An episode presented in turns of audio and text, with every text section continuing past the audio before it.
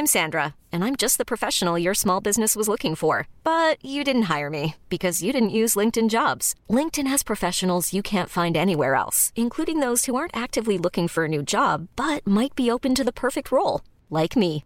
In a given month, over 70% of LinkedIn users don't visit other leading job sites. So if you're not looking on LinkedIn, you'll miss out on great candidates like Sandra. Start hiring professionals like a professional. Post your free job on linkedin.com/achieve today. Hey Dave. Yeah, Randy. Since we founded Bombas, we've always said our socks, underwear, and t-shirts are super soft. Any new ideas? Maybe sublimely soft. Or disgustingly cozy. Wait, what? I got it. Bombas. Absurdly comfortable essentials for yourself And for those facing homelessness. because one purchased equals one donated. Wow, did we just write an ad? Yes. Bombas. Big comfort for everyone. Go to bombas.com slash ACAST and use code ACAST for 20% off your first purchase. Ever catch yourself eating the same flavorless dinner three days in a row? Dreaming of something better? Well, HelloFresh is your guilt-free dream come true, baby. It's me, Keke Palmer. Let's wake up those taste buds with hot, juicy pecan-crusted chicken or garlic butter shrimp scampi. Mm. Hello Fresh. Stop dreaming of all the delicious possibilities and dig in at HelloFresh.com. Let's get this dinner party started.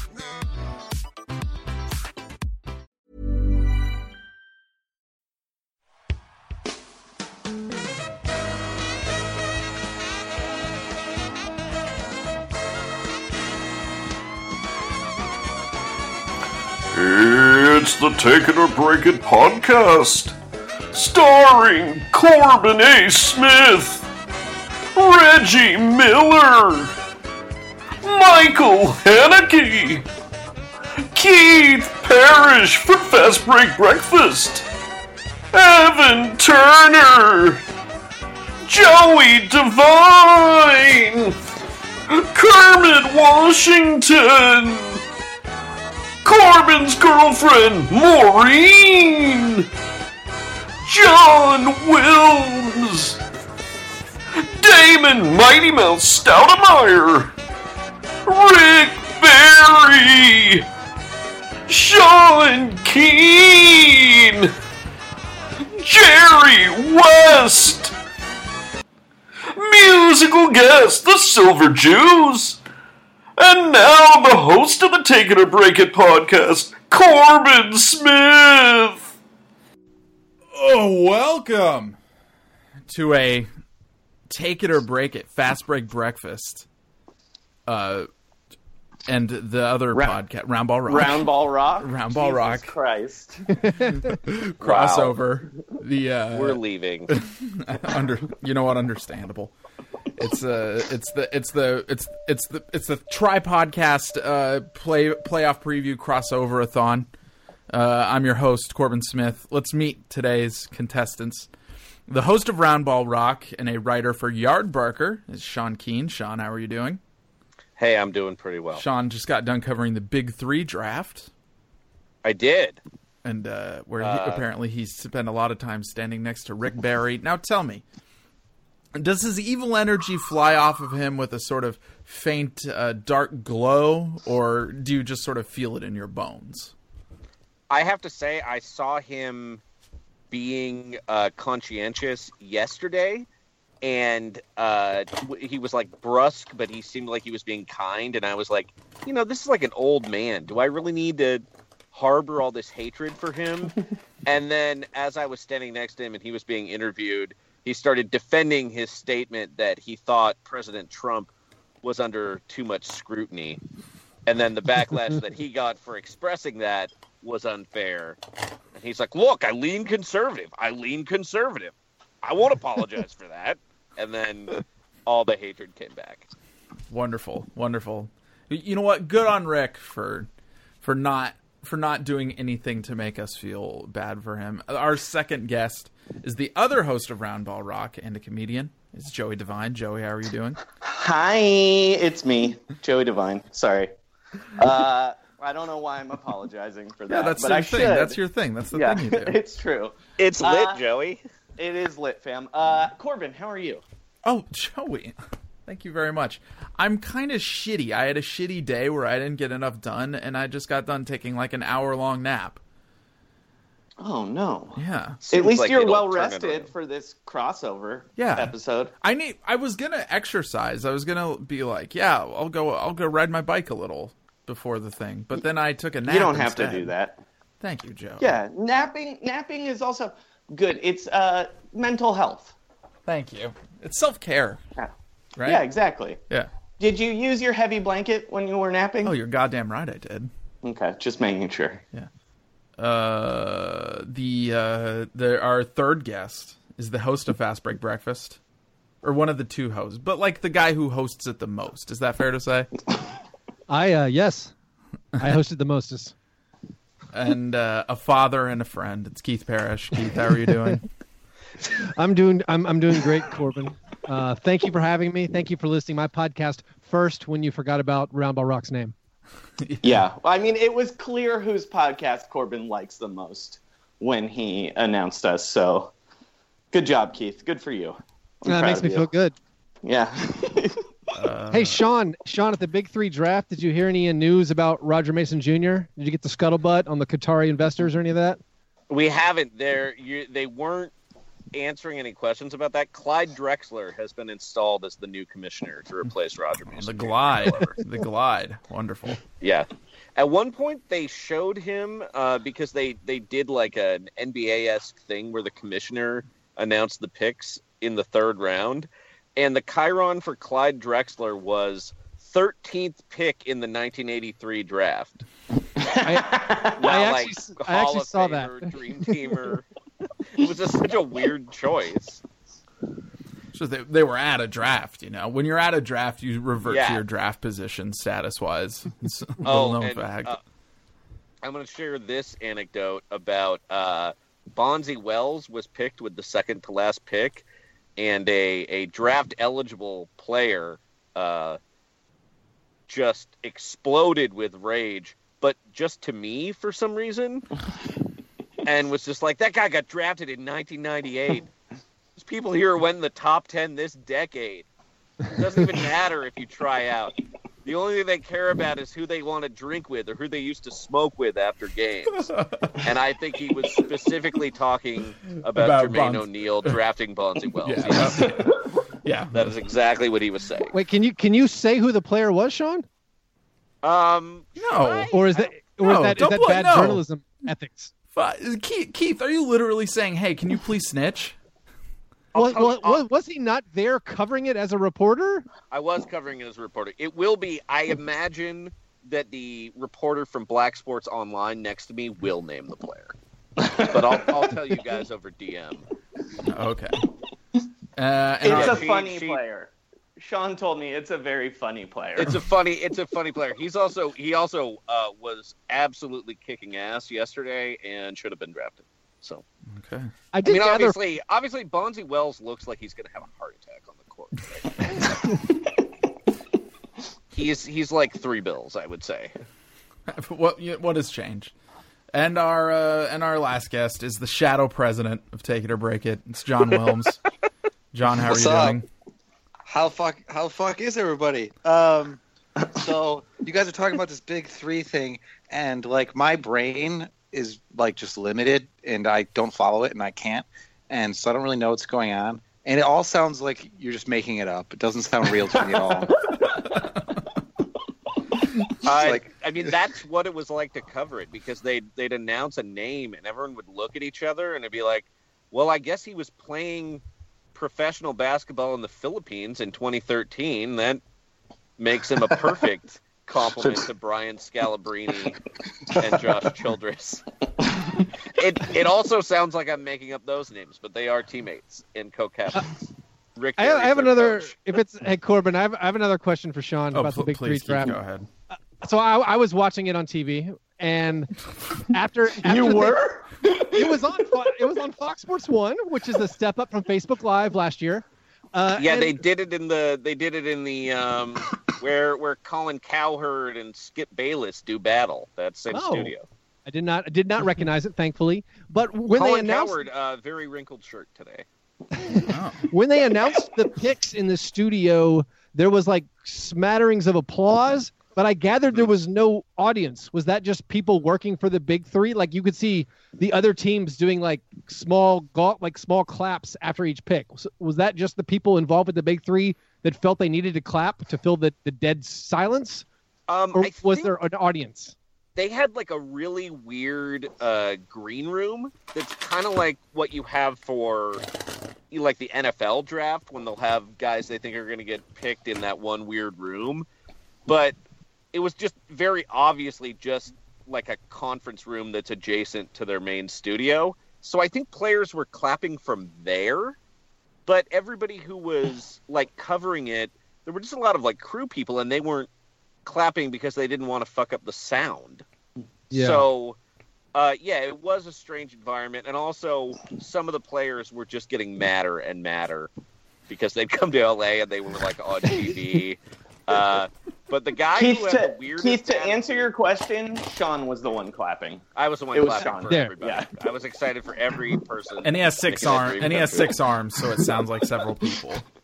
yeah, preview preview for my big three draft article. Uh, the guy sitting front and center in the green room, very prominent the whole two days. Smush Parker, Oh. and he was wearing a cap with a P on it, and it said Smush Parker on the back. And he was also wearing the exact same outfit at the combine yesterday. So he's pushing that personal Smush Parker brand that means so much to so many people. Yeah. Uh, thank you for joining us. It's time to get to the gristle. But first, what? Nothing. Just Yeah. keep going, dude. Let's take it or break He's- it, Joey. That's what just- happens. He's just he's just excited to be here, dude. I'm sorry. I'm sorry, Joe. You're you're right. You're right. John, thank you for holding me back, Wilms. Anyway, thank you for joining us. It's time to get to the gristle, but first we have to spell out the rules. Take it or break it is a, a lot of rounds game where we will discuss eight topics today. A not bad take is worth one or two points, and actually good take is worth three points. A scorching hot take is worth five points, but beware, mm, garbage take will be worth negative three points. But if you can manage to string together eight garbage takes in a row for a total of you know, 20 negative 24 points, you will be named the automatic winner of the takes portion of the contest and enter the trivia round with a pronounced four point advantage. Are we all understood? yes, Yes. sir. Keane. Sorry, that's later. yeah, that's. All right. Uh, question one. There is, I believe, a conversation to be had about the inherent victories and defeats in sports. Why, frankly, does someone have to lose? Would it be possible to watch and enjoy a cooperative competition, man versus machine, perhaps, instead of the capitalist hell world that team versus team, player versus player confrontations enshrine by their very nature? Can we create a sports beyond losing? But today is not the day for that question. Today is instead the day before the beginning of the NBA playoffs, the best sports imaginable, and we must look forward to these playoffs, uh, these sports as they exist, as a series of events that create winners for certain, but even more inevitably, we create losers, hideous, loathsome losers who deserve our scorn and derision. And so, my question on this, the dawn of the first round, who is going to eat that shit in the opening round? Who will get ignobly swept, sent flying into the garbage, endure the kind of embarrassment that makes them regret making the playoffs in the first place? And will there be any consequences for their failure? Let's start with Joey. Uh, the Washington Wizards are getting swept. Uh, because they're already uh, they're just like a garbage team full of garbage people who hate each other. Uh, typically, in the last couple of years, they've kind of shined in the playoffs, but that's not going to happen this year. Marcin Gortat, after Game One, is going to like openly shit talk John Wall. It's just going to be embarrassing, and uh, nothing will happen because they're the Washington Wizards. Uh, two point take. Garbage people, a little unfair. Keith, who's getting swept? I don't think anyone is getting swept. I, I, I feel like the Washington Wizards could have gotten swept. However, they get matched up with the, the only team that's never won a first round playoff game in, in their franchise's history, the Raptors. So they're kind of out. I feel like the Bucks could get swept, but I don't think the Celtics are going to score enough. So I think, unfortunately, uh, none of these shameful teams are going to be swept right out of there. I do think some of the higher seeds will be ashamed when they lose, however. Uh, just no, like not even the Wolves. You could bring yourself to say. No, I can't say the Wolves because I feel like uh, the Rockets are a regular season juggernaut built for playoff disappointment. And with Jimmy Butler, with Jimmy Butler, the Wolves are like a 50 52 win kind of pace team. I don't think they're getting swept out of there unless they, I don't know, they totally fall apart. I don't, I don't see it. So, uh, you know, maybe Derrick Rose gets under the skin of everybody and they kind of quit playing and the Wolves get swept. But no, I, I'm, I'm not seeing any sweeps in the first round. Mm, one point. Coward. One, yeah. That's right. It's hard not to feel like there are restraints of cowardice in your answer. I can hear Keith uh, performing for all you know. He's just trying to get a job with. Uh, with I also PR I had for I had to leave teams. the, the table open for two. There's two people behind me still to answer. I mean, I had to leave something. Unbelievable, unbelievable. Keane, you're next. Uh, while I do think the Washington Wizards will be swept out of the playoffs because John Wall's ultimate destiny is to be a disappointing, washed up point guard for the Phoenix Suns, like so many before him Penny Hardaway, uh, Stephon Marbury. It's Steve- where they go. Steve Nash. Uh, I believe the Minnesota Timberwolves are most likely to be swept out of the playoffs. Uh, Very it's brave. also going to it's going to be an interesting series because these are the two coaches in the NBA that aggressively hate rest. Like these are people that are lying in wait to stab the Sandman in the knee to hmm. keep these players from resting. Like hmm. I wouldn't be surprised if Thibodeau had the Timberwolves playing like three hour practices every day preparing for this. And at the same time, Mike D'Antoni is going to respond to Jimmy Butler playing 47 minutes by playing James Harden 48 minutes. Hmm. And so it'll be a sweep, but it'll be like a Pyrrhic victory when Chris Paul like dislocates a toe because he's just so fatigued chasing Jeff Teague around. Keane, three points. Good take, Keane. Wilms, who's getting swept? I don't know if anybody's getting swept, but I think you know the the Wizards will be washed away in a hot shit stain of sh- of shame. Um, but they will they will like it though because they they love shame. It's clear. Like they wouldn't they wouldn't keep coming back for more so consistently. Like I don't think they're that lacking in self awareness, right? They know that they're owning themselves over and over again. It, it's, it, to some extent, doing it. They like they they like being domed. So they're. I don't think that they'll get swept just because the Raptors are like the most neurotic playoff team of all time, but they will be shamefully dismissed. See, The Wizards the Wizards did sign Ty Lawson today, which might is a self own on its own. Oh, absolutely. God, that's. Yeah, I couldn't even believe that. I was like, "Are you kidding me? What is? Why? Like, what are they? Why?" He's This good in is the locker just- room. Yeah. Oh, there's. Oh, yeah. I'm sure Ty Lawson is really good in a locker room. I'm sure of all the NBA players who we could say they're good in a locker room, I'm sure Ty Lawson is numbers one, two, and three. I'm sure that there is nothing I honestly- unpleasant I about a sub six point Lawson, point yeah. guard who is all, like a dick on his own. I, can will definitely- say, Go ahead. Uh, the Wizards at least have the outfits to all wear to Ty Lawson's funeral in a few days. Um, Ty Lawson's gonna die. yeah. oh my god. Uh, well, well, you know what, Wilms? I gave you three, Yeah. but I'm gonna have to. I'm gonna have to bump that up to four. Yeah, I, I, I was playing right into you with that one because I know how much you like shame. Yeah. Oh, I love it. Ooh, I love a love a good shame. Uh, man, we can't like we don't have enough time to talk about which NBA player likes to get pissed on the most. But it's definitely a topic I'm curious about. It's gonna have to be a summer conversation, though.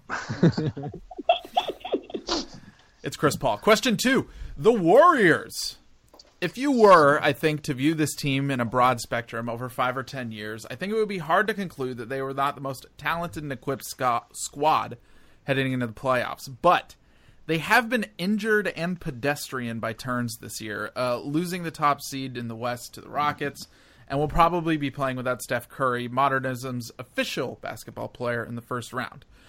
My question is: Is any take aside from the Warriors are prohibitive favorites, just an overthinking uh, of the issue at hand. Have they really just been uh, less qualified to win the title than the Rockets, or have they just been antsily waiting out the season, keeping their aim on the playoffs, and will they will simply unleash hell on anyone who stands in the way when the time comes? Uh, Keith, you first. Uh, I, yeah, I think they have some real problems. I think mostly exemplified by them displaying some kind of overt anti-Semitism by waving Omri Caspi on on the cusp of the playoffs. And I see Steve Kerr hiding behind this like faux liberal, outspoken do-gooder type thing, and I'm not buying it. I'm seeing how they how they threw Caspi under the bus, and I think that it's uh it's not going to reward him. It might be kind of celebrated in, in the Trump America, but uh, no longer, you know, th- these deeds will be pushed back into the shadows, and I think the Warriors will uh, will be vanquished. Sort of a sort of a complicated understanding of wokeness. Uh, I didn't. I didn't realize I was on the podcast with Louise Mensch. All right. oh. Hashtag resistance. Uh, Game theory. uh, uh, two points, Keith. Um, probably should have been less. Uh, next, uh, Keane. Uh, I think that the Warriors are essentially just weren't trying the last couple months of the year, and I just don't think that that actually has any indication of what's going to happen. They're like the kid who is is reading a couple grade levels ahead, and uh, you know, like flunks You know, his senior year playboys, English hustlers. Uh, not even like not even like in a fun way they just it's like they remind me of uh the way i was my last year of high school when Oh, i wow. already knew what college i was going to Okay, and just not really trying but uh well except i wasn't like a dick and i didn't have a lot of fake twitter accounts you know defending me but i think what the warriors did uh in getting rid of caspi they're leaning into their new villain status like no one Steph Curry can never do right at this point. Like he'll never he's always being being trod upon. So why not get rid of the good-hearted Israeli Omri Caspi in favor of a player from Duke University, a literal devil in NBA form, Quinn Cook. Uh, it's like the closest thing. They can't add Grayson Allen because he's not eligible, but they still need just that that like dark, sulfurous energy that comes from starting uh, a top recruit who played for Coach K. Uh, three points.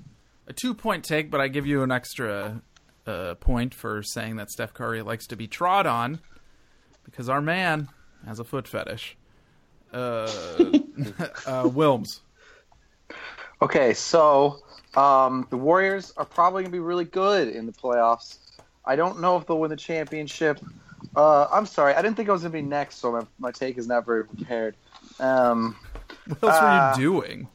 Uh, shit, uh, I'm playing a video. Going game. third Um, wasn't good Oh, enough? I see. Oh, fuck it. Oh, we finally caught him. This motherfucker. Eggs For people, for people who don't know, Yeah. Wilm sits around and plays fucking Tetris when he's on my show. He's on my show at least once a week, and every goddamn week he just sits there and plays fucking Tetris. And I finally Yeah. caught this motherfucker in the act.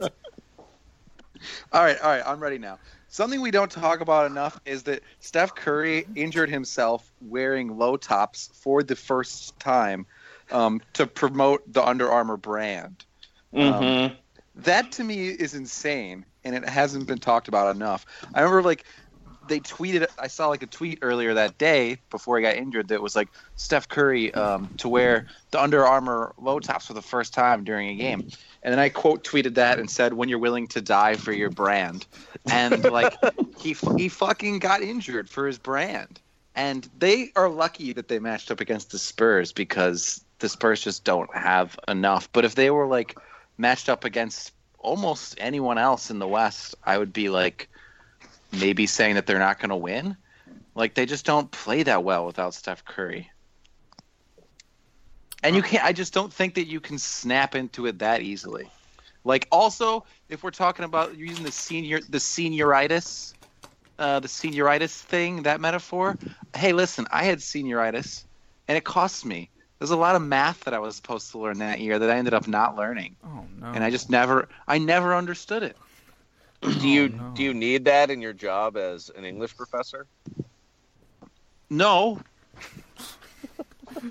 but the Warriors need the Warriors need uh, sort of continuity and discipline. They can't just they can't just start having it like that, you know? Like their their point differential against playoff teams for the last two months is like it's like really really bad. It's like god awful. Look at you with the point differential. You got that math down. Yeah, You need Well, those classes. that's just something somebody told me. I'm just regurgitating somebody smarter than me. I should But, take um, I should take points from you for getting caught playing Tetris in the middle of a recording. Yeah. But that was ended up being a good take, so I gave you three points. JD, you last. Uh, as a Warrior fan, I'm a little worried that the darkness inside of Kevin Durant has infected the rest of the Golden State Oh, Warriors. oh, no. Um, they've lost 10 of their last 17 games going into the playoffs. Uh, Steph Curry is hurt. Um, they play so much better when Steph Curry is around. Uh, and but they drew the Spurs, so the only thing that could happen is Kawhi Leonard comes back and then Zaza Pachulia injures him again. Uh, Warriors in five. Uh, mm, two points, Devine. Uh, I think it's I think it's pretty clear that uh, Kawhi is just sitting out because he is a uh, because he voted for Trump and can't uh, can't stand. Oh yeah. I also wanted to uh, speculate as to how many people who voted for Trump know who Omri Caspi is. There, well, there is a we- strong, there is a strong uh, Trump voter Zionist crossover. yeah. in I that- was in- going to I was going yeah, to say true. the- the Zionists are probably familiar with him. They probably don't like Caspi though, because remember that time he shook hands with the Palestinian player, or no, an Iranian Iranian player. Pardon me. I don't remember. Was, it, was that Hamed Haddadi? Yeah, yeah, it was Haddadi. Yeah. There probably maybe- is a newsletter somewhere saying like liberal Golden State Warriors cut remaining Zionist NBA player or something. Zionists might also dislike Omri Caspi for palling around with um, Demarcus Cousins, who once misrepresented God's plan. I've become intensely interested in this Omri Caspi uh, Zionism. Um, Uh, Omri Caspi. Oh, three days ago, Omri Caspi is having the worst week ever. Uh, uh, nah, this is a, this isn't good content. All right, next question. Uh, question three: Do you have any decent guess on who is going to win in the East? Unlike the Warriors, the Cavs really do seem back to front, sincerely 100% worse at basketball. But there's something about the Raptors making the finals that really does feel deeply unnatural. Uh, Keane, you first. Wait, wait. So what's the question exactly? The question is: Do you have any decent guess on who is going to come out of the East? Oh, uh, yeah. My I have an excellent guess, and it is the Cleveland Cavaliers, because a lot of what they, a lot of what appears to be them struggling, is actually Isaiah Thomas and Jay Crowder being two of the worst players in the NBA this year, and completely inexplicably, like. Uh, I was looking at some of the lineup combination stats, uh, mainly to just marvel at how bad and how long some of the the lineups that the Memphis Grizzlies played this year. Uh, but the, the anytime that Isaiah Thomas or Jay Crowder was playing, their point differential is just insanely bad. And now that those guys are all you need for LeBron is just to have guys that aren't terrible around him. He will like run the show.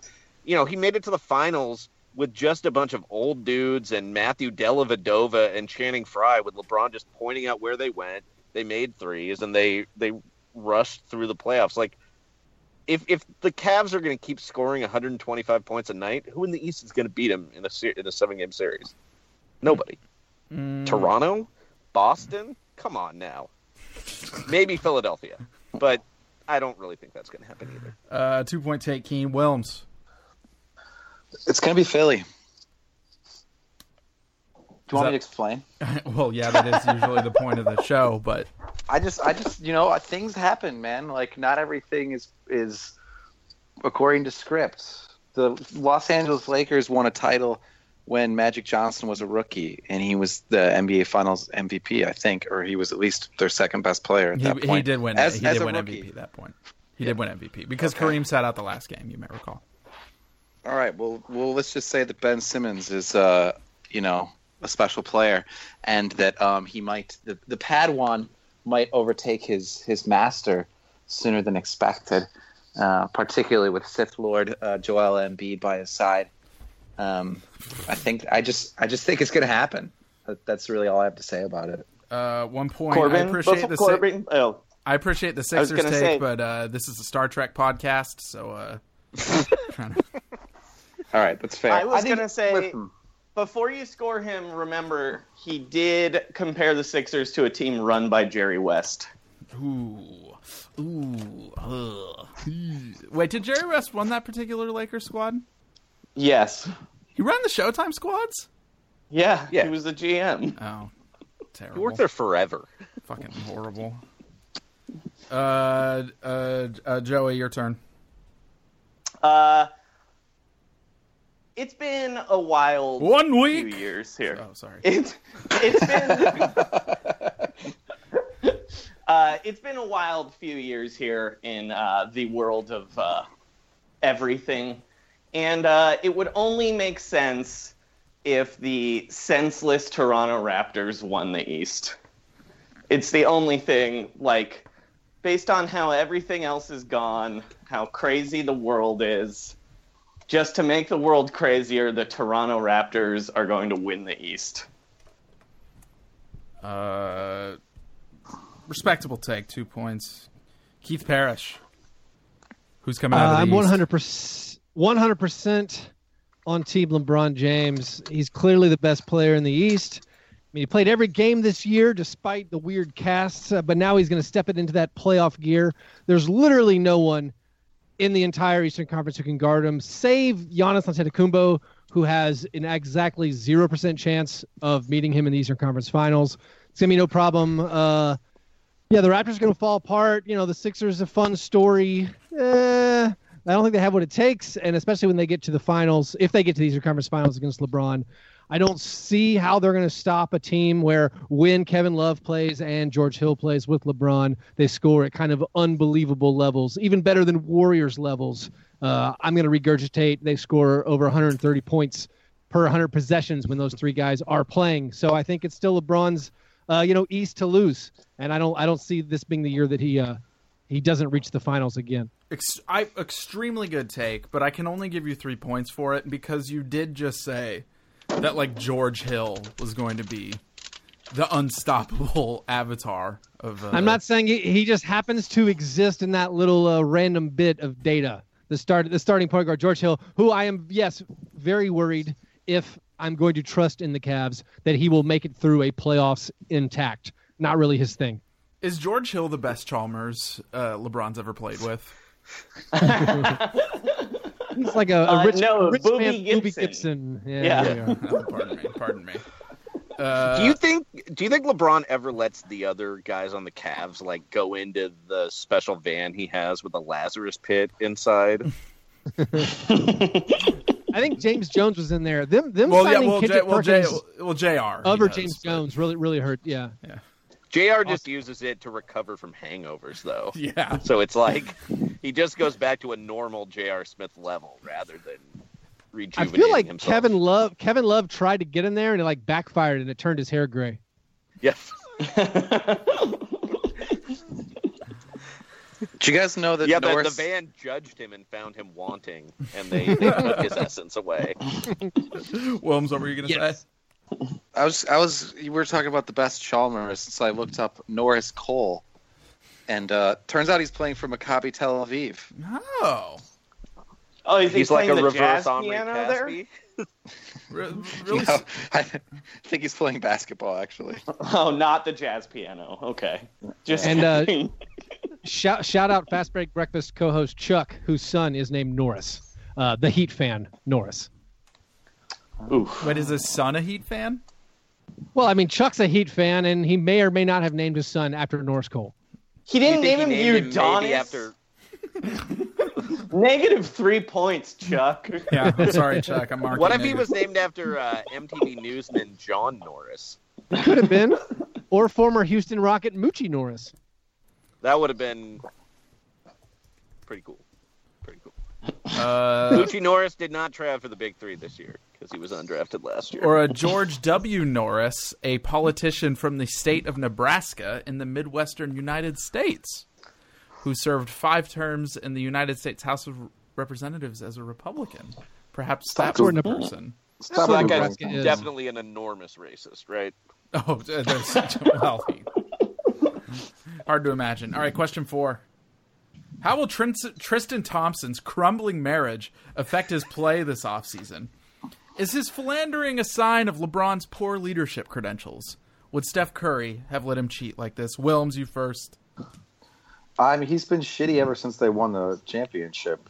Um, last year, I was like, I got more excited than I should have for the finals because I thought it was going to be fun.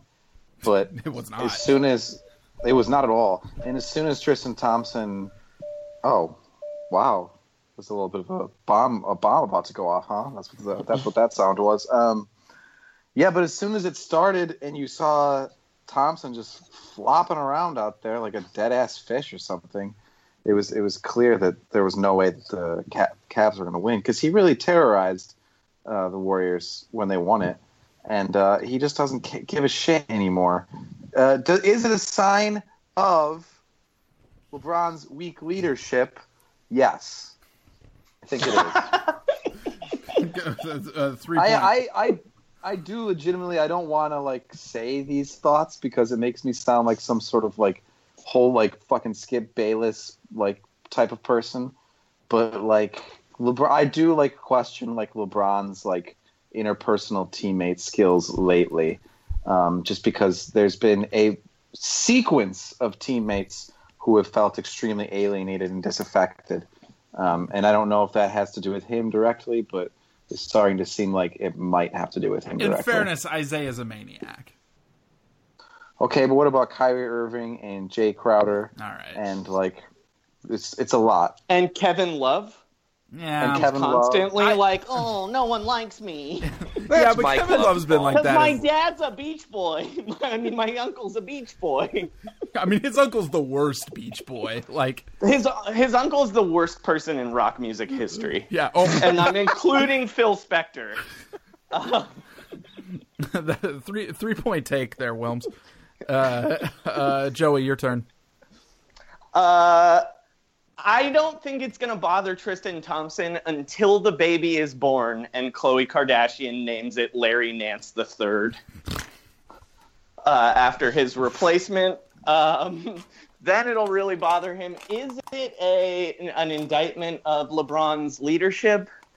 Um, no, because LeBron is fucking leaving. so he doesn't care what these guys do, and he never has.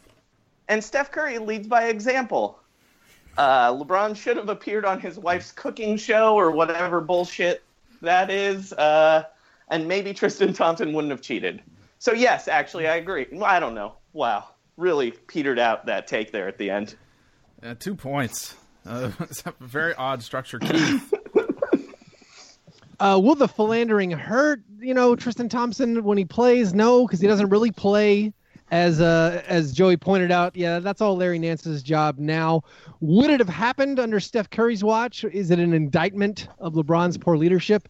Yes, it is. I believe Steph Curry probably could have kept Tristan busy with like a Promise Keepers, you know, invitation, or maybe just a a raucous karaoke party or something. I think a, a true leader like Steph Curry would have kept Tristan Thompson a little more focused on both uh, his job and his marriage. LeBron, on the other hand, just kept just kept funneling uh, licentious wine down his throat.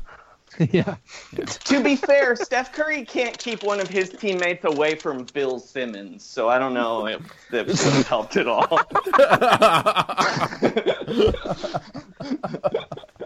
God, I I really am definitely imagining like a Warriors intervention now. Kevin Durant, where they're like, "Hey, uh, Kevin, we really got we really got to talk to you." You've, Um, you've been on the BS report entirely too many times. Well, yeah, you, if you think about it, what happens to Draymond whenever he's away from Steph Curry? It's like the season ends and it's like Draymond's driving 120 miles an hour down the freeway. He's Snapchatting his dick on a plane. Like, and you, it's like you've only been away from Steph for a week, buddy. Uh, two points. Keane, your your turn. Uh, yeah, there's a there's a natural ceiling for any uh, Canadian athlete named Tristan. Like it's just he's already maxed out on the potential for a Canadian guy named Tristan. But we also should have known that Tristan Thompson was going to have some problems with commitment because he entirely switched the hand he shoots free throws with after being the number four pick in the NBA draft. Like that just shows a lack of commitment to, you know, the the hand that supported him and took him this far and uh, made his NBA career pregnant with possibility. He just abandoned that shooting hand Oh. for a new flashier hand. Oh, hey. And uh, yeah, I think that's.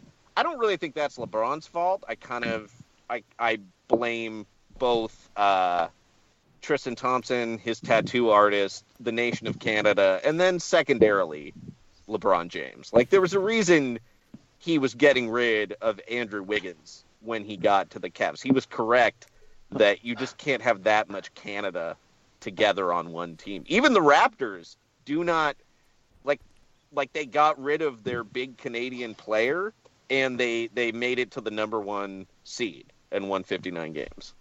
So I'm I'm saying Canada is more to blame. I just have to. I just have to say, this is all this Canada slander is all very unfair to Michael Bennett. It checks out with uh, Jamal Murray failing to get the Nuggets in the playoffs. Hey, he's 21 years old. Hands off.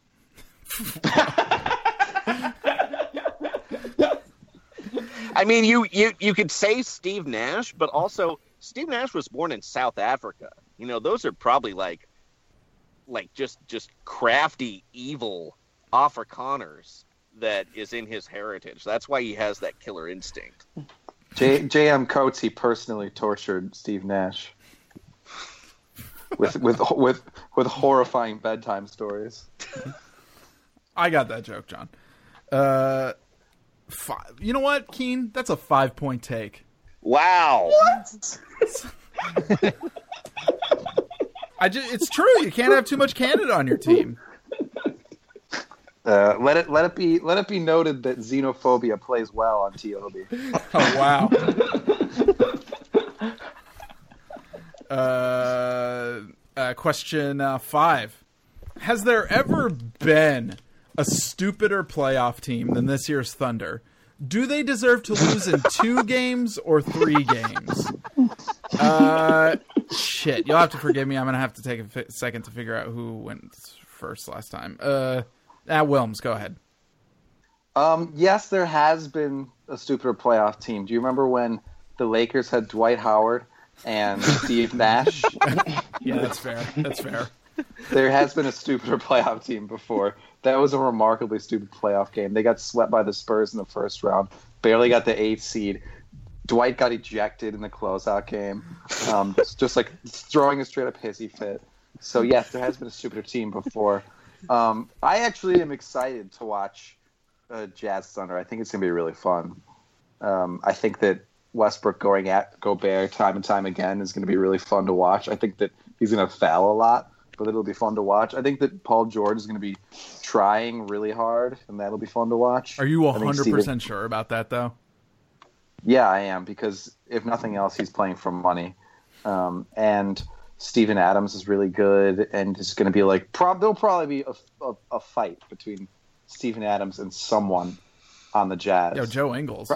Joe Ingles. Yeah, it'll be Joe Ingles. Yeah. There's just going to be like a lot of dirty and intense and like very, you know, somewhat violent play, and I'm excited to watch it. I, I think the Jazz will win the series, but I think it'll be six or seven games. Uh, three point take, Wilms. Joey. Uh, yeah, there's been a stupider playoff team, and it was last year's Chicago Bulls. with Rajon Rondo, Dwyane Wade, and a checked out Jimmy Butler. And they almost won. They would have won. They should have won. They Yeah. almost won. And now, because of that insane, dumb playoff team, we have people now talking about playoff Rajon Rondo in 2018. and fuck that. Uh, Jazz in five. Uh, uh, two points. Uh, Keith. Uh, yeah, there's been a stupider playoff team. I'll, I'll cite my favorite team, the Memphis Grizzlies, two years ago, rolled into the playoffs with Jordan Farmar and Matt Barnes playing over 35 minutes every game. Uh, we had Xavier Munford, Lance Stephenson off the bench. So, yeah, that was a much stupider team. But, yeah, uh, I also think this team is going to lose. This Thunder team is going to lose to the Jazz. I, I give them six games. Uh, I don't think two is in the books. Maybe three. Yeah, I'll go six. Uh, two points, Keith. Uh, Marc Gasol was on that team. Ah, boy, there have been some pretty insane Grizzlies. Teams. Uh, f- uh, point of order: Marcus Gasol was not on that team. Oh was yes, hurt. he was injured. Ah, yeah. Pardon me. I apologize. Uh, uh, Keane. Uh, I the the thing that holds me back from calling them the dumbest team is just that I think there's a really good chance that they win this series. Uh, just because a lot of the things that Utah does in the regular season don't work that well in the playoffs. They don't work that well against a team like the Thunder. Like, uh, you know, playing boring ISO ball is bad in the regular season, but kind of weirdly effective. Like guys like Westbrook and Kobe and Dwyane Wade and Reggie Miller, who take kind of inefficient, crazy shots. Uh, like they're they get overrated in the regular season, but they're super underrated in the postseason because so many shots are difficult. Meanwhile, the Jazz had one of those weird ass, just get his own shitty shot all the time guys, Joe Johnson, and they got rid of him, and instead they're going to be relying on Donovan Mitchell creating for himself. Um, and you know the Thunder have like a lazy defense, but they they get a lot of steals, and Utah makes a lot of passes. So that was more of an argument for the Oklahoma City Thunder. But I think the other the two dumb teams they remind me of are that uh, when George Karl decided to bring in Anthony Mason to the Ray Allen, Sam Cassell, Glenn Robinson Bucks team that actually kind of played like a 2014 playoff team, and instead they're like, we need to add this plodding 35 year old sociopath to come in and slow everything down and push everybody around. And then uh, it also has a lot of shades of the 2002 Blazers, where they were like, you know what? Shawn Kemp weighs about 325 pounds now, and he makes he has the highest salary in the NBA. Let's add him to the mix, and that's what trading for Melo was. Just You keep you keep citing incredible teams. Yeah. Legend, Uh, I legends, read- every one. I read Ray Allen's book last week, and in it he accuses George Karl of being afraid of Anthony Mason once they sign him. oh, I, I completely agree. Like that's a guy who's like, we need some toughness on this team, and then he's just terrified. He's like, I gotta just trade for Gary Payton so someone will back me up in the locker room finally. Anthony Mason would have more triple doubles than Westbrook if he played today. I'm saying it. It's true. It's true. Steven Yeah, Adams. he's like Steven Adams would not be allowed to rebound. I you, have you to think Westbrook like has something on Adams? Is Adams just a good teammate, or does Westbrook like know some murder he committed in New Zealand, and like every time he thinks about going for a free throw rebound, Russell Westbrook just like whispers Auckland or mm-hmm. something like that. You probably, you probably, you probably don't have to be his teammate long to learn some very deeply unsavory sexual things about him. In fairness, yeah, he's just showing you on his phone like ten minutes after meeting you. Yeah, he. I, I, I agree. He's very forthcoming. I believe in that in that scenario. Check it out, mate. Here's a dead body I found.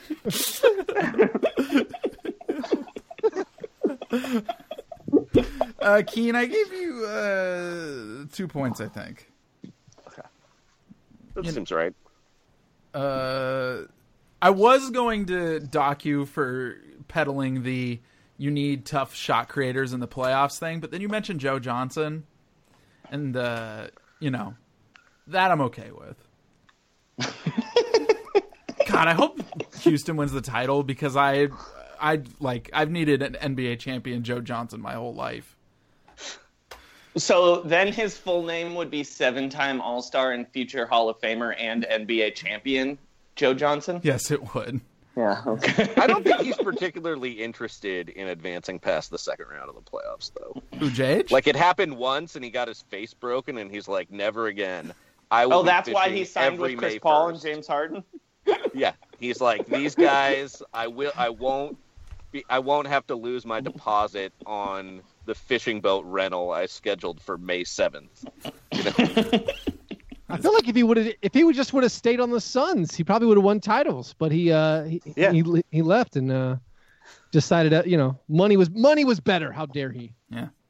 Uh, question seven. It would be hard to presume that the Wizards are going to get out of the first round, considering how extraordinarily shitty they looked during the year. But there's a level of malice in this team that I think goes deeper. So, how possible is it, do you think, that we will see the team erupt into a brawl with itself? Wilms, you first. That they'll erupt into a brawl with them. I'm sorry. You know, I'm sorry. Wilms is not first. Joey is first. I apologize, Wilms. Uh, I'm gonna say it's extremely likely. I'm gonna say like uh, 65%. Uh, all that needs to happen is Marcin Gortat has to give an interview at any point in the playoff series, and then they will be fighting. Uh, because even like two days ago, he was talking shit about John Wall in the media. Uh, yeah, they, this, these guys are crazy. They're crazy, I tell you. I was going to give you two points, but then you said, I'm crazy. They're crazy, I tell you. So I gave you three. Keith. Yeah. Yeah, I think this fight is is incredibly likely. We have all this uh, John Wall keep having these sit down meetings with Marcin Gortat, and again, when John Wall immediately got hurt, the Wizards took off, and this everybody eats like Wizards took off, and they they won all these games. They were having fun. Post game of every game, they would just grin, be like, "Why are you guys winning games?" And Brad Beal would look at the camera and go, everybody eats. Like he would do like a break the fourth wall. I'm excited John Wall's not playing. And then they they, they kind of they lost whatever magic that was. And now they, they keep doing all these things. We don't know why we're bad. We keep having team meetings. And so again, as we mentioned earlier, now they've brought in uh, Mai Tai Lawson into the mix to shake things up. and That No, joke is insanely offensive. he has a drinking problem. yes, I know he has a drinking problem. Is this, un- is this too insensitive for uh, for TOB? no, I guess not. That's All right, fair. fine. But he, uh, so why in the world would you bring him in when it seems like you already have T- Tomas Satoransky as a good backup point guard? There's no purpose. So I feel like this team is set up to, if the Raptors cannot fall apart in like the first half of their first game and actually win that first game, I do think yes, the Wizards will erupt, maybe a post game brawl, and refuse to come out. Uh, for game two and be the first ever 1-0 sweep. uh, uh, four points, Keith. I, I got, I do, I gotta say, I do think adding Ty Lawson is almost entirely like we got to figure out a way to end this. yeah, let's shut it down. Keane, Uh, I think that the Washington Wizards are not only likely to fight each other. I feel like they have a lot of uh, players that are deeply conflicted just with themselves. Like I feel like Ian Mahinmi and Ramon Sessions are two of like the most self-loathing players in the NBA, probably because of their uh, ridiculously pronounced names. I would say, but even like you look at like Otto Porter Jr. and Kelly Oubre Jr. No one knows who their fathers are, and they still have to go by Junior for no reason. Like that's just a built-in inferiority complex. And John Wall used to be able to like channel his feelings of being underpaid, his feelings of like Bradley Beal being his rival, and now that he got a supermax contract, he doesn't have an identity anymore. Like he he's he's overpaid now, and now he he has nothing to rail against except John Wall. Oh damn. So I think it's I think it's really dangerous. Oh, and then and that's not even getting into the fact that Markieff Morris is like one body of like a like a single mind shared by two different bodies in two different cities with his identical twin brother. Like Yeah, yeah, yeah. I can see this could be like the first Heaven's Gate NBA situation where it's just like, you know what? Instead of having this home playoff game down two nothing, let's just drink poison. Drink this poison, Tim Frazier. It's time to go. Uh, two points or three points, Keane. I don't know why. I don't know why I decided not to be generous there for a second. Wilms. It's kind of unfortunate that um, we didn't end up somehow with uh, Wizards Celtics, just because I feel like having both Morris brothers um, on the court would have really, you know, been that ex- that extra splash of gasoline that we needed. Um, but, yeah, uh, because yeah, because at some point, uh, I forgot the, who's the non-Markieff one. Marcus, Marcus. thank you. At some point, Marcus? point, They Marcus have would the get. same name. Yeah. They don't even have different names. At some point, Marcus would uh, get into a, a incidental fight, and and Markieff would just run off the bench and like start clobbering. You know. No, I, Yeah. I really want to. I really want to watch Marcus Celtics player Marcus Morris help uh, Wizards player Markieff Morris beat the shit out of his teammate John Wall. Um, just like I don't think we've ever seen a player from another team help a teammate beat the shit out of his team. Help an opposing player beat the shit out of his team. yeah, it would have been beautiful, really. would would have been unprecedented, honestly. Usually, all NBA fights I can remember were extre- were completely partisan. There was no mixing of, or no mixing of sides. Um, so I'm upset that we, I'm upset that we didn't get that extra level. Um, but yeah, they're absolutely gonna have a fight. I mean, like the Ty Lawson thing is absolutely just like they just they just need an excuse. Like I'm surprised they didn't sign like also Meta World Peace and like you know Ben Jamal Gordon. Tinsley. Jamal Yeah. Tinsley. That's who would have If done any, it. if anything, Meta would be a calming presence in the locker room. Yeah. That's true. That's true. It was that's that's all. It was a long time ago that he was cagey. Um, He's just like, guys, we should go to therapy. Like it, it'll change your life. I, do you guys remember remember when Meta just like absolutely clobbered uh, James Harden with his elbow though? oh, yeah. Yes, like concuss, so like like openly concuss James Harden. You mean? Yes, it was actually, and it was actually not even that long ago, honestly. Um, but so, yeah, to answer your question, yes, they're go- they're going to fight. I, I think I think if you were going to sign a Malice at the Palace pacer to try to like really speed things along, I think Stack. Steven is, Jackson. Yeah, I think Stack is the play there. I also like low key think that signing Ben Gordon would have been really helpful toward exploding the team. Oh, knife wielding uh, landlord attacker Ben Gordon. oh, I forgot about that. There's, it goes it goes a lot deeper than that. I'll, that's all I'm going to say. Yeah, John's got John's got deep deep Chicago Ben Gordon knowledge. Uh, four, four points, Whelms. Uh, hey, do you think? Do you think maybe the reason that James Harden flops so much is that he still has PTSD from Ron Artest just concussing him for no reason while he was just running down the court? like he just like guys go at him and he's like, ah, it's meta. I mean, it would explain a lot. Uh, next uh, question. Last but not least, please construct a plausible scenario that ends in the Blazers winning the title. Keith, you there? I'm back. Good. Uh, I heard you picking up your mic, but I wasn't hundred percent sure. Uh, Uh, that wasn't a mic, Corbin. what? I don't know what that means. Sorry, keep going. Are you saying it was your hog? Are you recording into your dick? Gets the best reception. It's hooked up to fucking satellites, baby. That's what I tell. That's what I tell all my lovers. Keith, last but not least, question eight. Please construct a plausible scenario that ends in the Portland Trailblazers winning the NBA title. Hit me up. Okay. All right. Uh, let me let me let me consult my notes. all right, you know, first round they're playing the Pelicans. The Pelicans don't know what they're doing in the playoffs. They're just excited to be there. Uh, you know. Jrue Holiday playoff rondo is a complete farce, as uh, was pointed out by uh, one of you Roundball Rockers earlier. Um, and so they advance past that easily, and then they face a they face a hobbled Golden State Warriors in the next round, which is easily dispatched because uh, again, Quinn Cook is no replacement for Chef Curry.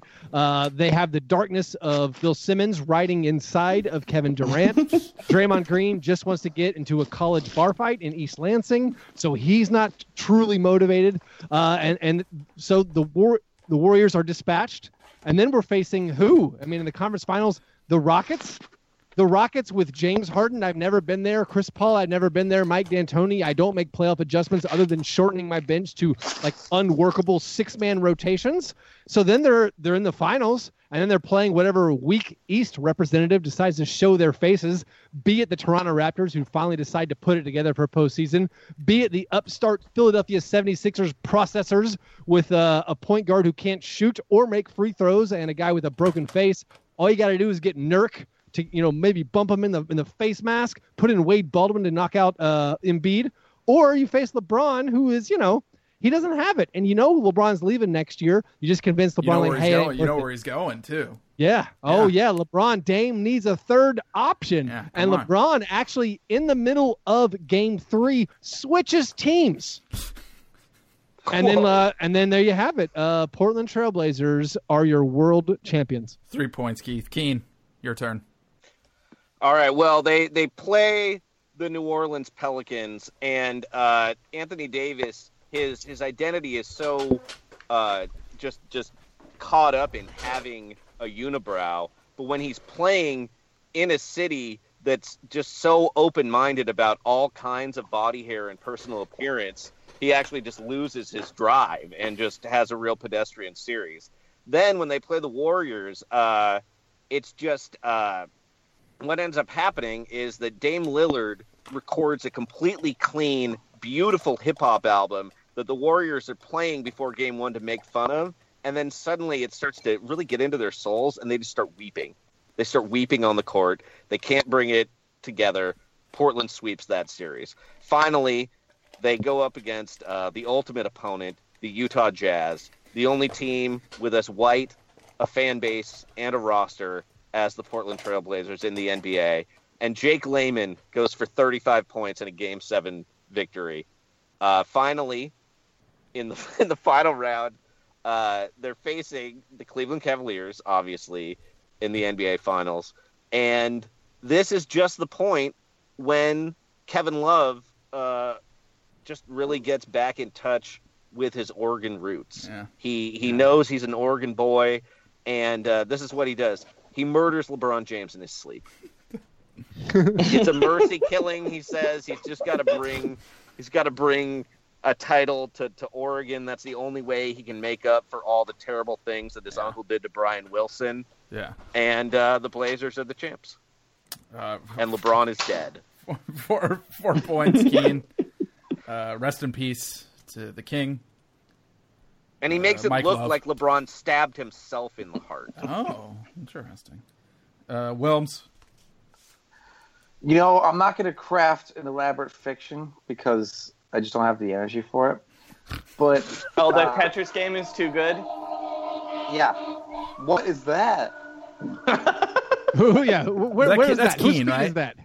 Sorry, I'm recording from a parking lot Yeah, yeah, and all the power has. It's actually kind of an apocalyptic situation here at the edge of Beverly Hills, uh, where all the power seems to be out for like eight blocks, and now there's a lot of uh, emergency vehicles driving past. Cool, cool. Sounds sounds cool. Um, I just w- I would just like to say that um, you know the league is just more open than I it feels emotionally to me more open than it has in a while going into the playoffs. So I don't think that I really need to say much about the Blazers' eligibility for a championship. I think they're one of many teams that I could fathom winning it this year.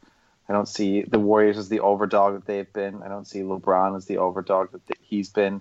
The Rockets are the most rational, you know, top pick, but they already lost one of their best defenders for the first round, if not longer. And they have a bunch of dudes who have sort of cursed playoff existences. So I think it's open. I think that uh, Dame Lillard and company could definitely uh, take it all. Hell yeah, hell yeah, three points, Wilms, Joey. Uh, here's my scenario. Uh, NBA Commissioner Adam Silver creates a rule that uh, does not limit players from signing with other teams, and every team the Blazers plays signs Ty Lawson before the series starts.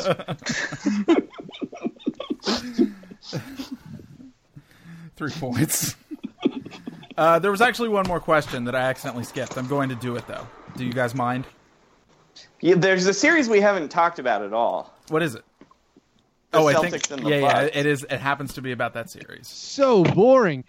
Okay, well, all right, please, everybody, calm down. Question six: Can Giannis beat the Celtics so we don't have to continue watching them? Uh, Keane, I think. I'm sorry, I've been doing a bad job, but Keane. Oh, that's fine.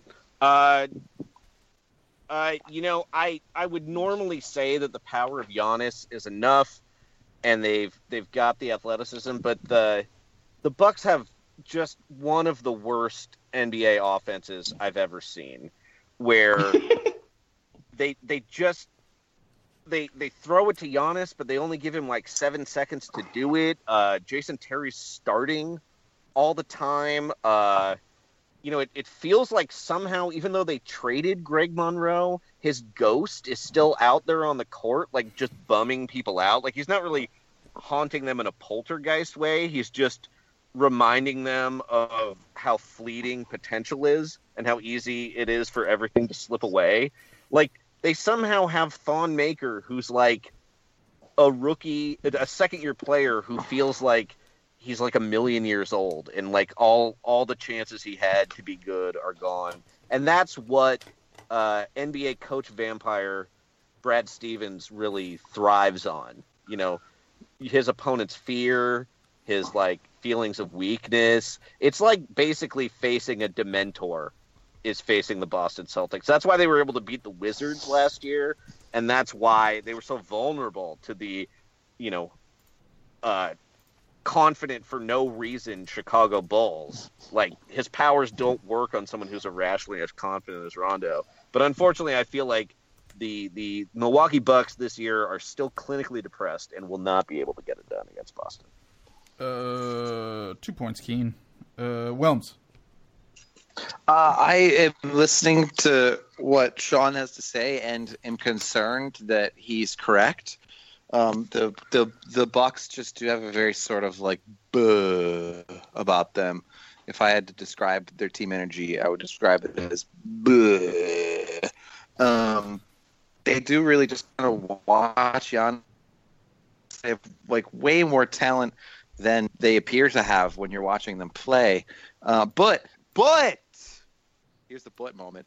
You you know what I'm talking about. Uh, and I think that they'll figure it out just because the pressure of the playoffs, the heat of the moment, will allow them to just realize that they can do some very basic things, like I don't know, uh, a good Eric Bledsoe, Giannis Antetokounmpo pick and roll. Maybe the Celtics have ha, the Celtics have absolutely no way of fucking with that if they do it well. Like, like, like, why do they not? And then you just have like Khris Middleton standing in the corner, so they can't help. Like, why why do you not just fucking do that every time? I don't understand. Um, anyway, I think they'll figure it out. They just have way too much talent. The Celtics are playing guard like Shane Larkin is getting major burn. Terry Rozier is starting. Like it's just it's it's it's brutal. Like what's his name? People who are like getting cute little nicknames on Celtics Twitter who play like three minutes a game are now playing like 28 minutes a game. You know, um, fucking somebody named Kadeem Allen is on the team now. Jabari, I saw I saw them. Jabari Bird is on the team. Who who are these people? Jabari Bird is just like Jaylen Brown's friend from college. Seriously, Jonathan. Here's some he other wasn't people. a good who- college player. here's some other people who are on the team now. Um, Ab- Abdel Nader, Jonathan Mhm. Gibson, Jonathan Gibson. Who are these people? like, like, there's no, there's no way. I'm sorry, Brad Stevens. I do have to give him more credit than I would like to, just because people pour way too much of like the great white man mythology into him. But he is very he is very good. He just is not that good. Like the Bucks are the Bucks are better at every single position, except for maybe Al Horford. That's it.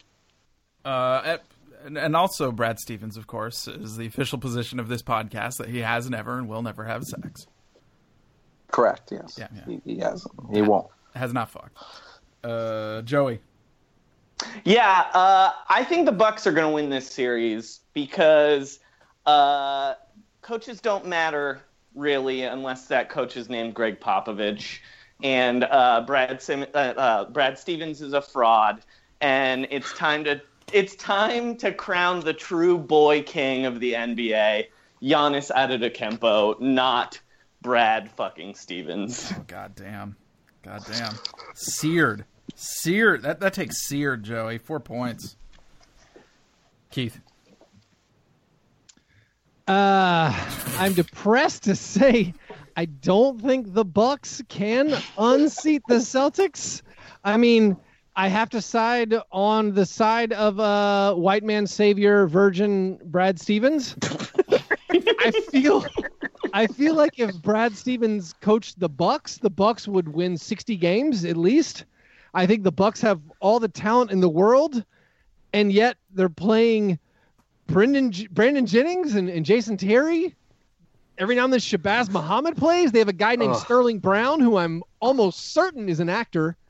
They like they play like finally Malcolm Brogdon Oh, yeah. is back. And oh yeah, he's in uh, the beginning of Black Panther. Yeah, Matthew Dellavedova's back, and so Joe Prunty, who has no idea what he's doing, is playing like twelve guys i- in the rotation. It's a complete mess. Yes, the Bucks have like all the best players, and despite the fact that Kadeem Allen is going to play minutes and Jabari Bird is going to play minutes, and by the way, did you guys know there's a guy in the NBA named Milton Doyle?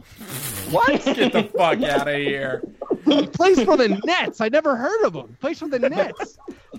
When this when that Suns guy Alec Peters scored 36 points on the last night, and I didn't know who he was, I got real concerned and started looking at rosters. This Milton Doyle guy's played like six games. Anyway, no, I, I think it's depressing that despite the fact they have by far the best player in this series in Antetokounmpo, and they have Khris Middleton, who unfortunately thinks he's the best player on the Bucks, and Eric Bledsoe. No, like they're going to lose to this sad sack Celtics team because they've squandered all their leadership and they need their own virgin white man savior coach. Uh, it could be a black. It could be a black man also like Dave Fizdale. Uh, three points, Keith. Uh, we're looking up uh, Milton Doyle right now. Uh, I have to I have to apologize by the way because I said that the Milwaukee Bucks were haunted by the ghost of Greg Monroe because I forgot that the Celtics He plays for the Celtics. corporeal and that's that's got to be a bummer. uh, uh, he is on a two-way contract with the Long Island Nets of the NBA G League. The Long Island Nets. Why would you name them the Nets? Like the name vaguely made sense in New Jersey, makes no sense at all in Brooklyn, and Sure. you're just like building on the goodwill that's been engendered by the Brooklyn Nets to be like, hey guys, you know this super depressing team that sucks and had Paul Pierce and Kevin Durant, Kevin Gar- Garnett at their highest point. Like, let's remind you of this with even shittier players. Should have named them the Ice Teas. Yeah, that would have been tight. I the, They would've the, sold the so drink, much the merch. drink, the drink, not uh, not the rapper. Oh, either either one. Either way. I mean, oh, the Law Long Order. Island iced teas. Ah, Yeah. that is a good Oh, idea. now you're there. And they can have. I, took me a minute. Sorry. Uh, You know who would have gotten there quicker? Ty Lawson. All right. hey, Boo, And boo, Jamal boo. Tinsley. All right. Got him. uh, all right. Uh, what a wonderful and spirited takes thrown down, but it's time to leave the dominion of opinion and stroll into the glorious palace of concrete fact. I have with me right here on my computer a number randomizer set from between 1947 to 2017. Uh, I am going to randomly generate a year, and you will buzz in and tell me who played in the NBA Finals that year and who won. Oh my god. If All right. if you Wait, get it what? cor- if you get it correct, You can offer a take on the team. Uh, uh, again, they're one point for a correct answer, uh, one point for a good take. A scorching take will be worth three. Does this make sense? Yeah. Yes. What are we answering? You're saying a year, and then we're saying someone in the finals. Who- who played in the finals? Who played in the Okay. finals Gotcha. that year? Teams. Teams, yes, not players. Okay. Keane, you got it? Yes. Okay, ready? Yeah. The first year is 1983. Keane. John. Keane. Uh, it was the Lakers and the Philadelphia 76ers. Yes, Keane, this is the case. Good Um, job. The Sixers And uh, won 4 0. Now, please offer a take on these teams. Um, what I like about this team is that they were immortalized for something that they didn't actually do. That the story of the team is like, yeah, they said they were going to go faux, faux, faux, and then then they didn't. And I, I just like that their identity is something that even though they were a dominant team, they're still remembered as the perfection that they did not reach. Yeah, it's poetic in a way. Yeah. Uh, next, uh, next year, two thousand and nine. John. Uh, John. Okay. I have to think about this. um, God, who did who did play in 2009? yeah, I have no idea. Joey. Oh, oh, no, I know, Joey I know, I know, Keane. I know. I'm sorry, It John. You took a little too long. It was the Lakers and the Magic. Yeah, but you took too long. Ah, fine. No, I knew though. I knew though. All right, fine. Wilms gets. I'm sorry, Joey. Wilms gets it. I should have.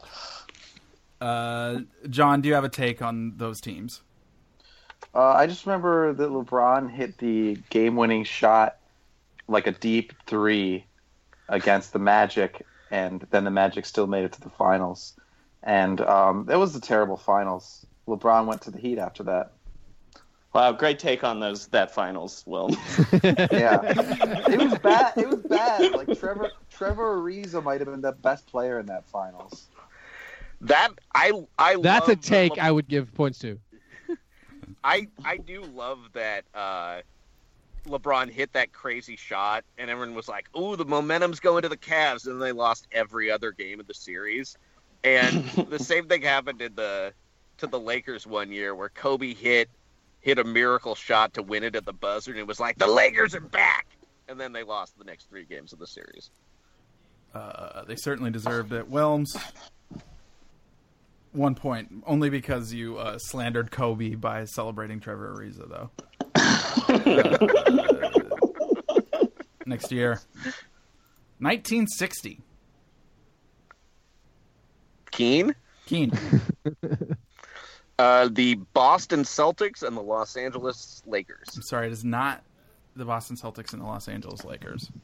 John, John, the Boston Celtics and the Minneapolis Lakers. I'm sorry, it is not the Minneapolis Lakers either. Uh, Keith, Keith, the Syracuse Nationals and the uh, Kansas City Kings. Jesus Christ. Keane, do you have a guess? I don't know what happened in 1960. Uh, it's Joey has a. Or sorry, Joe. Joey, I apologize. Uh, the Boston Celtics and the um, I don't know, the Philadelphia Warriors. I'm sorry, it was the Boston Celtics and the St. Louis Hawks. No. Mm. Was that The- Did the Oh, of course. win that year? What? Did the was that the year the Hawks actually? No, it was the year that the uh no, those no, the Hawks won in a different year. I'm not going to say what year in case it comes up, but uh no, that was not the year the Hawks won. Uh next answer. 1979. Hell yeah. Keane. Keane. It was the Seattle Supersonics and the Bullets. Yes, the Seattle Supersonics and the Washington Bullets. The Sonics won in a four to one showdown. Keane, do you have a take on this series? Uh, it just reminds me that that was the year I was born, and it it's amazing that in my lifetime there's been one Seattle championship since then, which is kind of crazy to think about. Uh, just because of the sheer amount of great players that have been in that city. Like some of my favorite players, and just it's never really even been that close. We, uh, we, I'm afraid that we don't uh, give points for complimenting Seattle here on Take It or Break It. it's, uh, we're firmly, uh, we're firmly Portland uh, partisans here, and so I'm afraid I Uh, can. I have a take. I have a take Go- on I, that I can't give you points for it, but please go ahead. Uh, yeah, that's fine. Uh, that particular finals is the reason uh, the Oklahoma City Thunder should not exist. Because if you win a finals, if you win a championship in a city, it should be mandated that you are so you have to stay there forever. I'm, I respect Should the- that. I respect that take. Should the Hawks go back to St. Louis? Yes. Yeah, why not? In all gonna honesty, I don't even know if like that would be that like that horrifying. I'm gonna give that a no. No, that's a no. Well, they the only thing that would be good about well, I guess they wouldn't be able to leave. I like the idea that the Atlanta Hawks could move to St. Louis so they could be moved to Seattle, but that's kind of Listen, Not the guys, spirit of Keith, what you Keith, Keith knows more about the region, and he doesn't approve. Hasn't the NAACP recommended people not to go to the state of Missouri? I don't think we should move an NBA team there. Fair. uh, next, uh, next uh, matchup, 1994. keen. Keane. It was the New York Knicks and the Houston Rockets. Yes, the Knicks and the Rockets. Of course, the Rockets won. Uh, The White Bronco series. The White Bronco series. uh, picture in Um, picture like- finals, baby. what I what I like about this NBA Finals is that it's given us, I believe, uh, one of the fundamental elements that lets inside the NBA have the correct tension, where no matter how rich and successful and charismatic Charles Barkley is, he will never have that one thing over Kenny Smith. And it, it feels like Kenny Smith is like more at peace with his soul even though Charles Barkley has so unlimited charisma and money, like that one thing, he'll never be better than Kenny. it should be noted that like that like Barkley is like such a oh, one point for the take, but Barkley is such a like sinkhole of craving that like I like probably nothing would actually satisfy him. You know what I mean? Yeah. well, Joey, didn't he? Wasn't it when he like he he got cut from the '84 Olympic team? Is that right, Joey? Yeah, on purpose. Because he would just eat an entire pizza every day after practice, and eventually Bobby Knight cut him. Yeah, well, he did it on purpose. So he he only went. oh, this is so he only went for the first three days because uh, like um, advertising reps were there, but he really didn't want to play for Bobby Knight because Bobby Knight kept calling him fat. Uh, and he's like, "I'll show you, fat."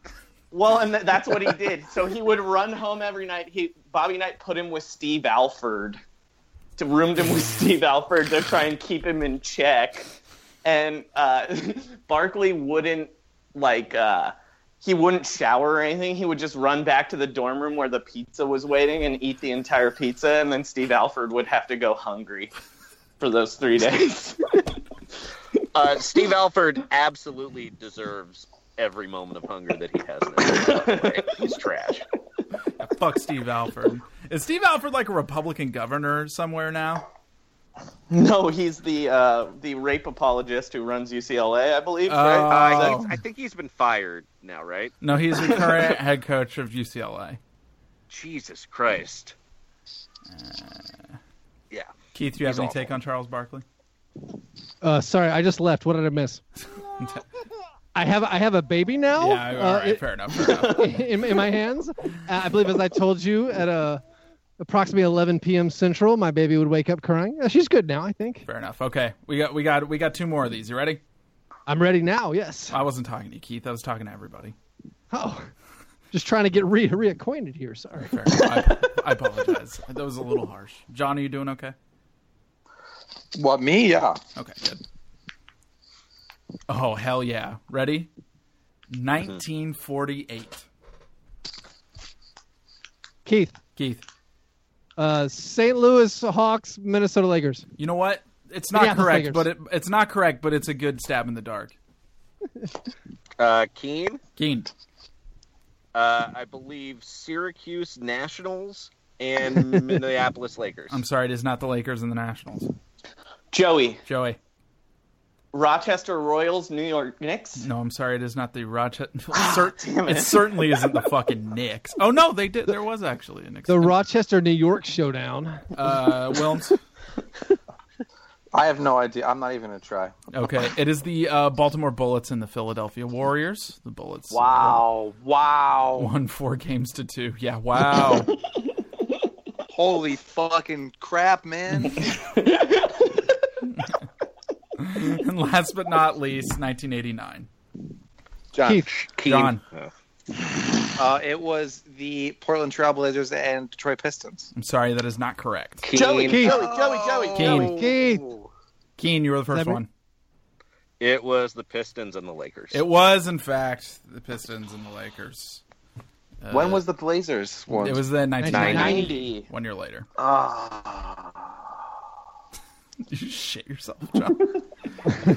oh, it was so close. you were very close. Uh, Keane, Uh, do you have a take? Speak. Yeah. Speaking of individuals who are just full of uh, an unfillable void of hunger, I believe uh, Pat Riley left the Lakers at that point, even though you know they still had a team that went to the finals two years later, and it was just like he just craved more. He had to go to New York City because like Los Angeles wasn't big and rich enough and cocaine filled enough for him. Well, he had that trademark he had to fulfill. Oh, that's right. The thing that's Yeah. driving Pat Riley's entire life is that he trademarked three peat and forward and drive for five when he thought in like 1988, which I think was Byron Scott's idea too.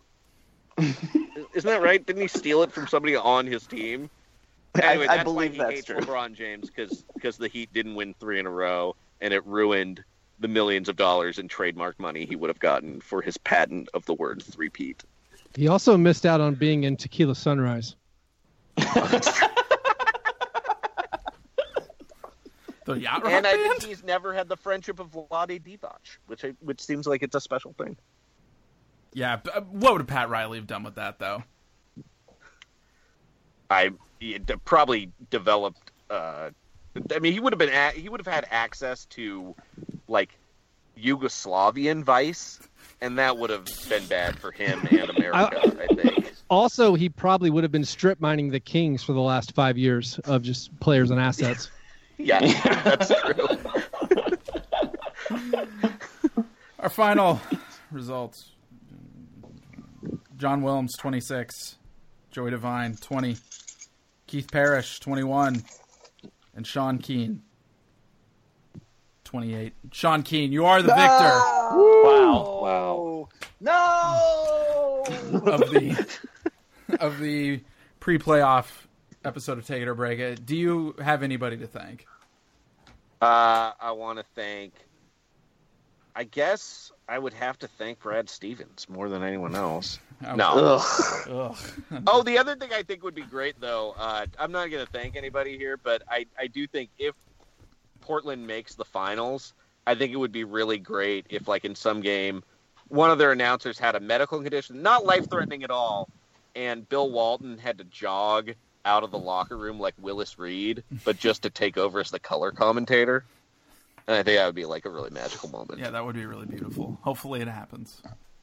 Uh, and hopefully, the person who's uh, has a medical problem is Mark Jackson. Mark Jackson.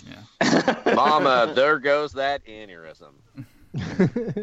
Do you think before before we hang up? Do you think anybody's Yeah. going to hire Mark this year? Do you think the Knicks are going to do it? I They think the, might. The Knicks might do it, dude. I mean, if I were, if you were David Fizdale, is that the job you would want? No. Didn't didn't Mark Jackson make Festus Ezeli cry by like lying to him or something by saying like all your did. teammates hate you? Oh yeah. No, I feel he, like all no these- he, what he did was he told all the other teammates that Festus Ezeli was rooting for them to lose. Oh yeah. Uh, like and all- then Festus Ezeli cried and told everyone he wasn't. He swore. He wants them to win. He's part of the team. I mean, basically, Mark Jackson's tenure as coach of the Warriors was basically a RICO case. Like, coaches were wiretapping each other. He was lying. He was getting extorted by a stripper. Like, it was like a lot of crimes that are similar to like what Al Capone got busted for. I feel like all these stories are in the public consciousness and they're like widely available. I don't guys see how an NBA team Yeah, yeah, would yeah. sign this Yeah, guy. yeah, yeah. yeah. Can we just pause for a second? That might be the case. But everything you're saying is convincing me more and more that he is the perfect coach for the Knicks. Like, Well, because James Dolan These still are like loves New Isiah York- Thomas. But these are like super New York like stories. you know what I mean? Like, uh, yeah. Like, Like, oh, "Eh, they all- can't all hire- American lives have three acts. You know, they, they can't hire Bernie Madoff, so they might as well hire Mark Jackson, dude. I mean, could they just get um, Eliot Spitz, Spitzer to run the team? Like that seems like Weiner, dude. Weiner Oh, should Weiner, coach. Weiner, Coach Anthony Weiner. It's time. it's, it's, you know, he was taken down by a right wing propaganda machine. It's time for him to coach an team. Uh, uh, but- but let's do let's promote things real quick. John, you first. Uh, just um, look at my Twitter. At John Williams words. uh, JD. Uh, listen to Roundball Rock, dude. Keith. Um, Oh, it's sorry. a funny podcast.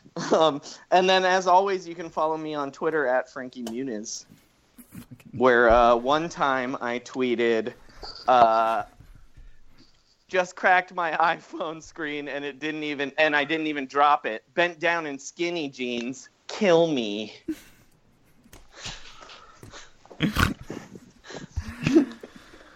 Keane. Uh, I have a lot of stuff about the NBA playoffs and the Big Three running on Yardbark in the next couple weeks, and then uh, last weekend in August, I'll be performing at the Sacramento Punchline with comedian Shang Wang, who's great. And Keith Parrish, please promote something. Uh, listen to Fast Break Breakfast NBA podcast available everywhere. Follow me on Twitter at Fast Break Break. Wonderful, wonderful, wonderful. And you can, of course, can always follow me on Twitter at Corbin A. Smith. Uh, please rate and review this, odd pod, uh, this podcast on iTunes. And further, check us out on Spotify, Google Play, and YouTube. And uh, hey, check out their shows too. I, uh, Roundball Rocks cross posting. Are you? Are you Keith?